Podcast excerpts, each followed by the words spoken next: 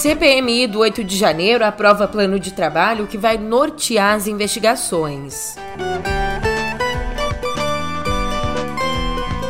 E por unanimidade, o STF arquiva a denúncia por corrupção contra Lira.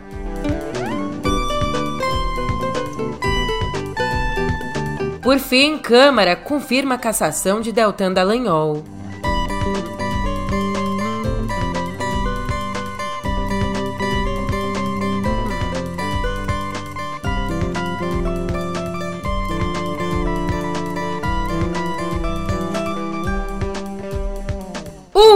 Ótimo dia, uma ótima tarde, uma ótima noite para você. Eu sou a Julia Keck e vem cá, como é que você tá, hein?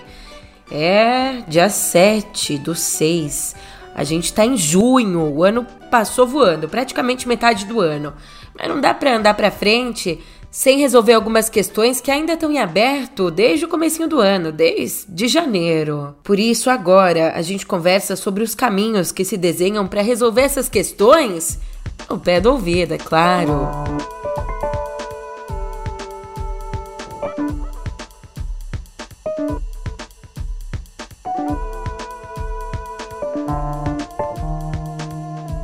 Então, por 18 votos a 12, o plano de trabalho encaminhado pela relatora Elisiane Gama foi aprovado ontem pela CPMI que investiga os atos golpistas do 8 de janeiro. E o que, que esse plano coloca? Coloca como objetivo reconstruir os eventos que levaram aos ataques, começando em 30 de outubro, dia do segundo turno, quando os bloqueios aconteceram em várias vias do país, especialmente na região do Nordeste. E para reconstruir tudo isso, a Elisiane propôs que 37 pessoas sejam ouvidas.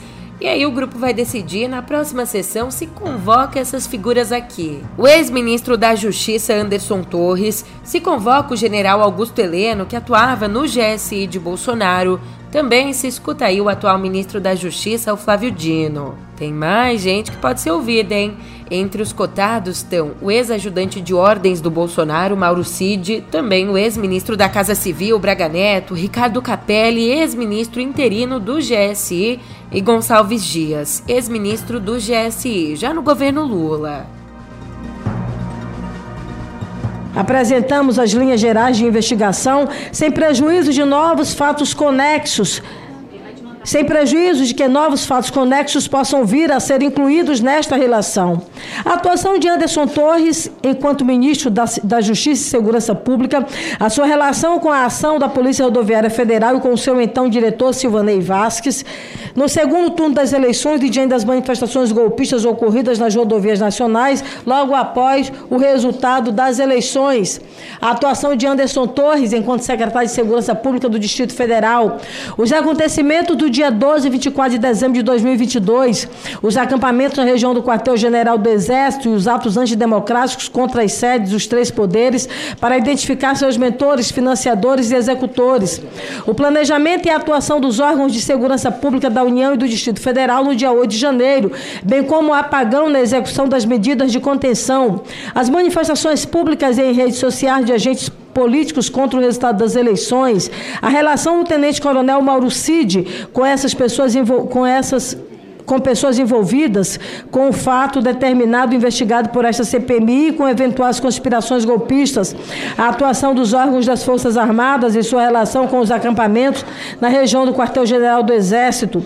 Ao cabo das investigações, deverão ser oficiados aos órgãos estatais de persecução penal, além das autoridades administrativas competentes com vistas à responsabilização dos possíveis envolvidos nessa prática de crimes comuns de responsabilidade ou pelo cometimento de ações de infrações administrativas, além dos inúmeros ilícitos de natureza civil aptos a gerarem o, o dever poder de o Estado cobrar a justa reparação pelos vultuosos prejuízos sofridos. Outro sim, a comissão buscará também o aperfeiçoamento da legislação de regência para conferir-lhe a estrutura e a força necessária para mais bem orientar a atuação das autoridades públicas, com destaque à elaboração de propostas legislativas para o fortalecimento dos instrumentos de defesa da democracia. Mas enquanto a gente fala aqui dos que podem aparecer na CPMI, Tem aqueles que já foram, já causaram. Investigado pelo STF por um suposto envolvimento no 8 de janeiro, a presença do deputado André Fernandes, do PL, gerou uma baita de uma confusão. Isso porque o deputado petista Rogério Correia questionou a participação de Fernandes e disse que vai levar o assunto ao presidente do Senado, Rodrigo Pacheco. Questionou por quê? Porque o Fernandes é um investigado por uma suposta participação no 8 de janeiro, ali, na comissão que investiga o 8 de janeiro. E essa questão de ordem minha se refere, nesses artigos, ao afastamento e substituição do deputado André Fernandes da Comissão Parlamentar Mista do Inquérito pelos motivos dos atos golpistas de 8 de janeiro. Rogério fez uma questão de ordem, deputado. Você fez a questão de ordem. Ela ao Perfeitamente. Pacheco, vou entregar a Vossa Excelência. É, perfeito. É, você, o deputado Rogério Correia fez uma questão de ordem. O deputado Felipe Barros fez a contradita. A mesa vai decidir. E decide no sentido de indeferir a pretendente questão de ordem, haja vista decisões anteriores daqui do Senado, da Câmara e do próprio Congresso Nacional de que não existem deputados pela metade. Ou o deputado é deputado e pode participar de qualquer colegiado dessa casa, ou não é e não pode fazê-lo. Além, para além disso, para além disso, para além disso, eu quero dizer também que essa indicação de membros de CPI não compete ao presidente da, do colegiado, e sim aos líderes partidários. Portanto, indefiro a questão de ordem, mas sem nenhum prejuízo posso encaminhar, já Presidente. que o deputado Presidente. Rogério Corrêa entende que eu deveria encaminhar. Bem, a oposição saiu em defesa do Fernandes, dizendo que outras CPIs contaram com a participação de investigados. Eu não, eu não solicitei a, a partir daí, presidente, eu passo a palavra. Presidente, não, eu não, eu não solicitei a Vossa Excelência que fosse a Vossa Excelência deferir o Nesse caso, a senhor, nesse caso, nesse caso, a solicitação é que eu fiz a Vossa Excelência presidente. que entregasse ao presidente Rodrigo Pacheco. Então, Vossa Nesse caso, Vossa Excelência mesmo pode fazer essa entrega. A Vossa Excelência Nesse caso, Vossa Excelência mesmo pode fazer essa entrega. Eu passo a palavra à relatora para que proceda. Eu não vou mais conceder questão de ordem. Só para não precluir. Eu quero avisar, comunicar a Vossa Excelência que eu estou recorrendo da sua decisão à mesa do Congresso Nacional. Neste caso, ao nosso entender, a CPI atua como uma, uma investigação, tem poderes de autoridade judiciária, se aplica aqui as regras de suspensão. Eu não, deputado, essa questão de ordem, Vossa Excelência faz não não comunicar. Eu não vou mais conceder questão de ordem. E aí, meu amor? Começou bate-boco, peca pra capau, salve-se quem puder, uh, baixaria. O presidente da CPMI, o Arthur Maia, até precisou intervir. Vossa Excelência foi remetido? O senhor está abusando. Vossa Excelência, deputado, Vossa Excelência, eu não estou conhecendo a vossa questão de ordem. Não estou conhecendo. Vamos quebrar, vamos quebrar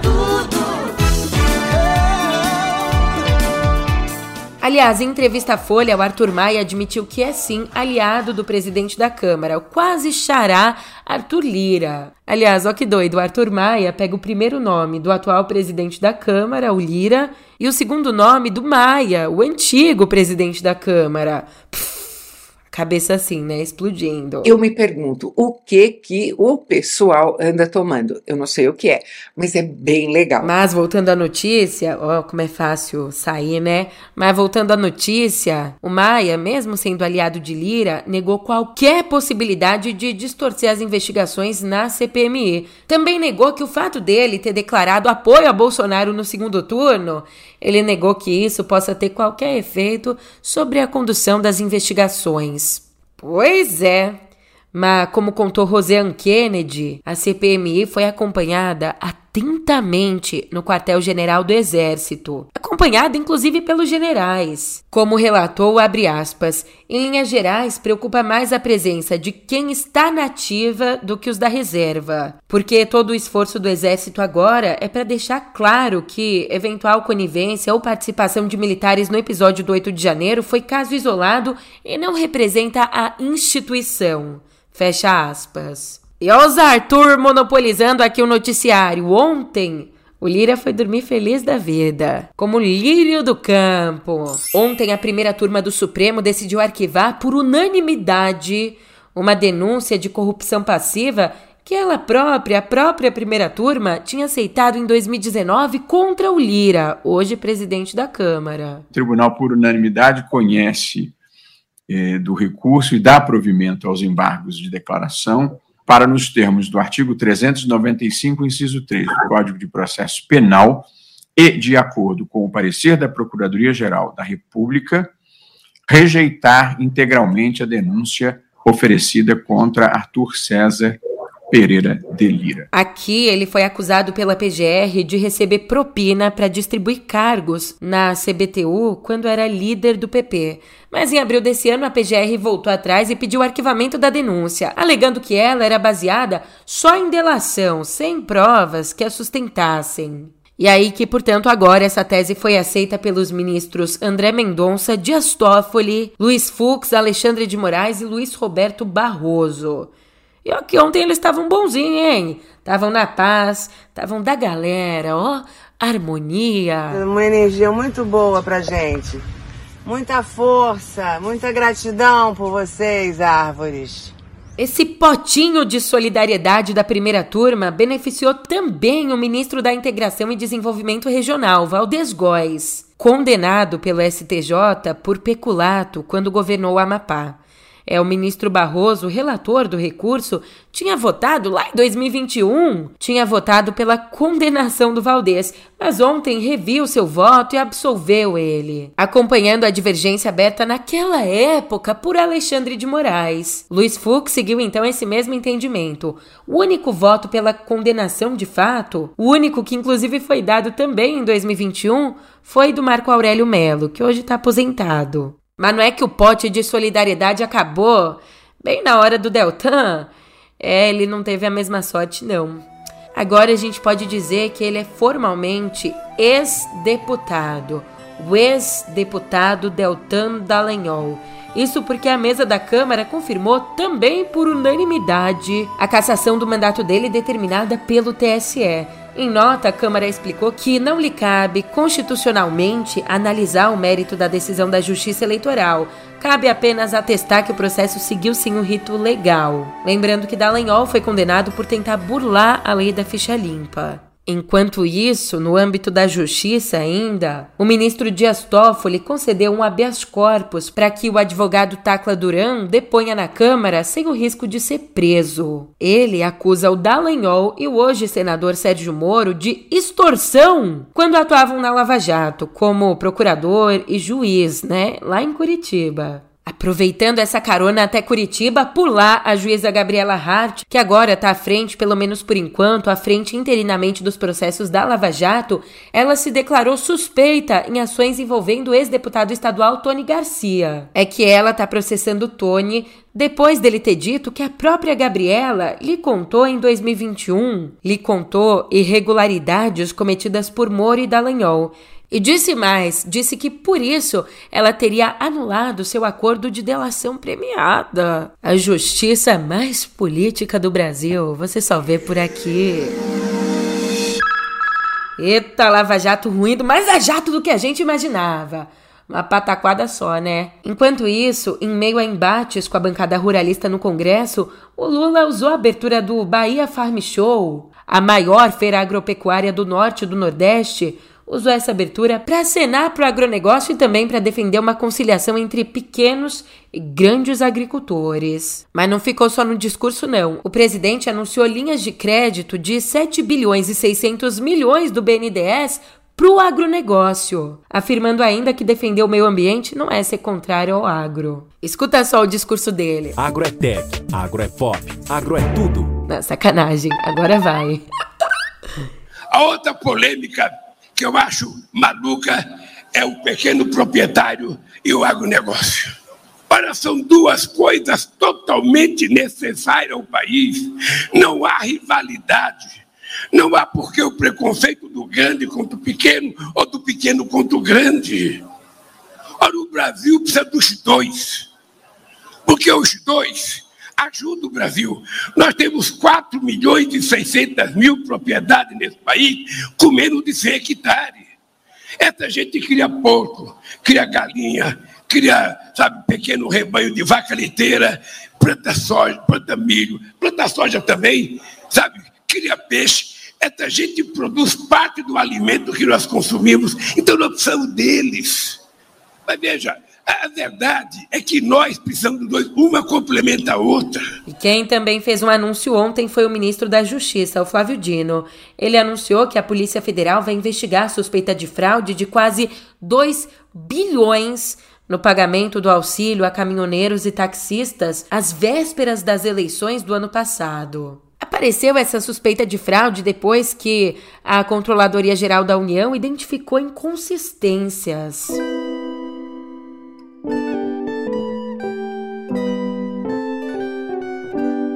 Um relatório divulgado pelo Ministério da Saúde mostrou que em todo o país existe mais de um milhão de cirurgias eletivas na fila de espera do SUS. Goiás é o estado aí com mais procedimentos travados, 125.800, seguido por São Paulo com 111.200. Em terceiro lugar vem o Rio Grande do Sul, 108 mil. Por isso, então, né, para reduzir pelo menos essa fila toda em 45%, o Ministério pretende repassar 600 milhões aos governos estaduais e ao Distrito Federal. Olha, a cirurgia de catarata deve ser a mais realizada, tá? Porque hoje tem 167 mil pessoas aguardando a chamada. Já na área da educação, a consulta pública sobre o novo ensino médio ela foi prorrogada pelo Ministério da Educação. O prazo foi estendido por mais 30 dias a pedido de instituições que colaboram com o Ministério para ampliar as formas de participação social nesse debate. No debate sobre esse modelo que está sendo implementado gradualmente nas escolas das redes pública e privada de todo o país desde o ano passado. Já lá de fora veio um baita exemplo de redução de danos. O bairro do Brooklyn, Nova York, inaugurou a primeira máquina de rua do mundo que disponibiliza, sabe o que? Acessórios e remédios para usuários de drogas. Para você entender do que eu tô falando, esse equipamento é bem parecido com aqueles que a gente encontra em metrô, em hospitais, sabe? Aqueles equipamentos, aquelas máquinas de comida. Só que em vez de vender lanches, refris, os usuários podem pegar de graça cachimbos e protetores labiais para uso de crack, também teste de fentanil, chicletes de nicotina, remédios para tratar overdose de opioides e muitos outros produtos. Aliás, essa máquina foi só a primeira, outras três devem ser colocadas nas regiões mais afetadas por overdose na cidade como uma estratégia para reduzir danos. Reduzir danos é, reduzir danos é uma forma também de combater, entendendo que a droga existe, é usada, é consumida e o que, que se pode fazer para evitar as piores consequências, reduzir os danos. Então essa máquina vem aí de uma forma inovadora. Mas te dizer uma coisa, parece que eu tô numa num filme de ficção científica, mas é a realidade mesmo. A gente passa então da máquina de conveniência de redução de danos pro primeiro bebê nascido de um útero transplantado por robôs. É isso mesmo que você ouviu. Na Suécia, nasceu o primeiro bebê do mundo gestado num útero transplantado por robôs. Essa mulher, que tem 35 anos, ela recebeu o órgão doado por uma parente em 2021 e teve uma gravidez sem complicações. Aí a criancinha nasceu no último dia 25, só alegria. Nasceu numa cesariana planejada, com 38 semanas, medindo 39 centímetros e pesando 3 quilos e 100 gramas. Para você entender, o transplante de útero é ainda um tratamento experimental para mulheres que perderam a funcionalidade do útero ou que nasceram sem ele. E nesse caso, o procedimento realizado por robôs é mais preciso e menos invasivo do que o feito por médicos. Caramba, que demais!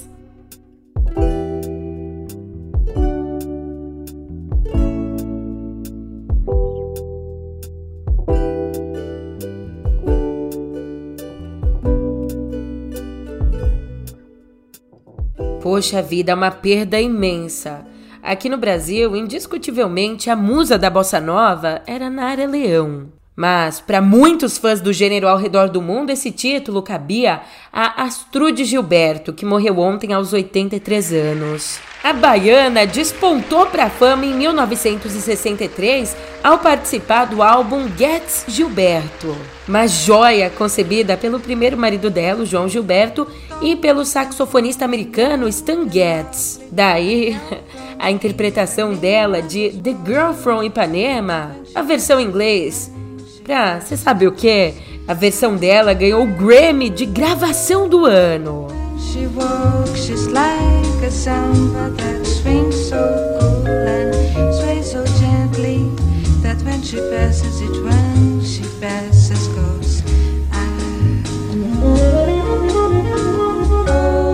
Separada do João logo depois do lançamento do disco, Astrude seguiu uma carreira de intenso sucesso no exterior até se despedir dos palcos em 2002. Mesmo assim, ela continuou inspirando gerações. A popstar Billie Eilish, por exemplo, a apontava como uma influência. E a cantora morreu em casa na Filadélfia e a família não informou a causa da morte.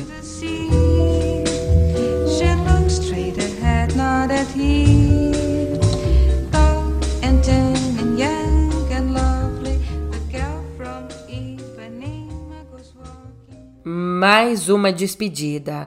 A arte perdeu também a pintora e escritora francesa Françoise Gillot, que morreu aos 101 anos em Nova York por conta de problemas nos pulmões e no coração além de ter desenvolvido uma obra própria de vulto, exposta em museus e galerias da Europa e dos Estados Unidos, ela se tornou célebre como musa e companheira do Pablo Picasso, com quem teve dois filhos, Paloma e Claude. Duas perdas enormes, enormes para a arte.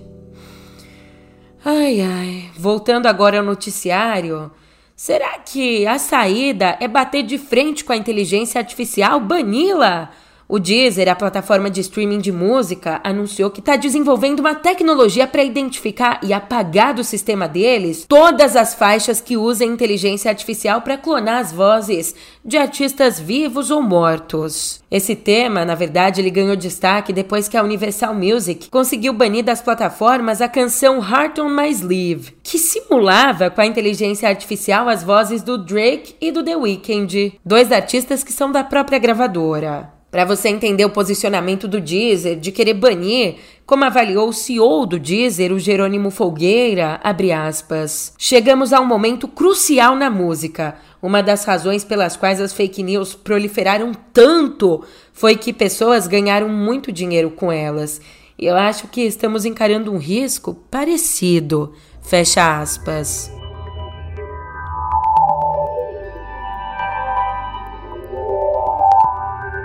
Cotidiano digital e lá fora, a Microsoft vai ter que pagar 20 milhões de dólares, o que dá quase 100 milhões de reais vai ter que pagar tudo isso para encerrar um processo nos Estados Unidos por coleta de dados pessoais de menores sem o consentimento dos pais. É aqui a empresa é acusada pela Comissão Federal do Comércio de ter coletado entre 2015 e 2020 informações pessoais de crianças aí menores de 13 anos, que se registraram na plataforma de jogos online do console Xbox sem os pais saberem, além de ainda a Microsoft manter esses dados coletados para benefício próprio. Aliás, a gente está falando aqui entre os dados coletados de informações como nome, sobrenome, endereço de e-mail e data de nascimento. Por isso, além da multa, a Microsoft vai ter que tomar medidas para fortalecer a proteção de privacidade das crianças que usam o Xbox. Mas ainda tem um caminho pela frente, porque a decisão da FTC deve ser aprovada por um tribunal federal antes de, de fato, entrar em vigor. E o TikTok vai estender o recurso Series para mais usuários da rede social. Essa ferramenta ela permite que criadores de conteúdo publiquem vídeos grandes, de até 20 minutos, de forma exclusiva para assinantes pagos. Ou seja, eles podem aí vender como um produto premium. Então, para assistir esses vídeos maiores, o usuário precisa pagar um valor que é estipulado pelo próprio criador um valor que pode ir de 1 dólar a 90 dólares. E podem acessar os recursos do Series usuários em regiões selecionadas com pelo menos 18 anos, 10 mil seguidores e que atingiram outras metas, tanto de conta como de visualizações estipuladas pelo TikTok. Mas te dizer que aqui no pezinho não tem nada disso não, viu? Pode vir, pode dar play quantas vezes você quiser para ouvir Escuta aí em repeteco. Aproveita para escutar em repeteco, porque por agora, sem coisas novas, porque eu tô indo nessa, mas a gente se vê por aqui sempre. Te espero. Até mais.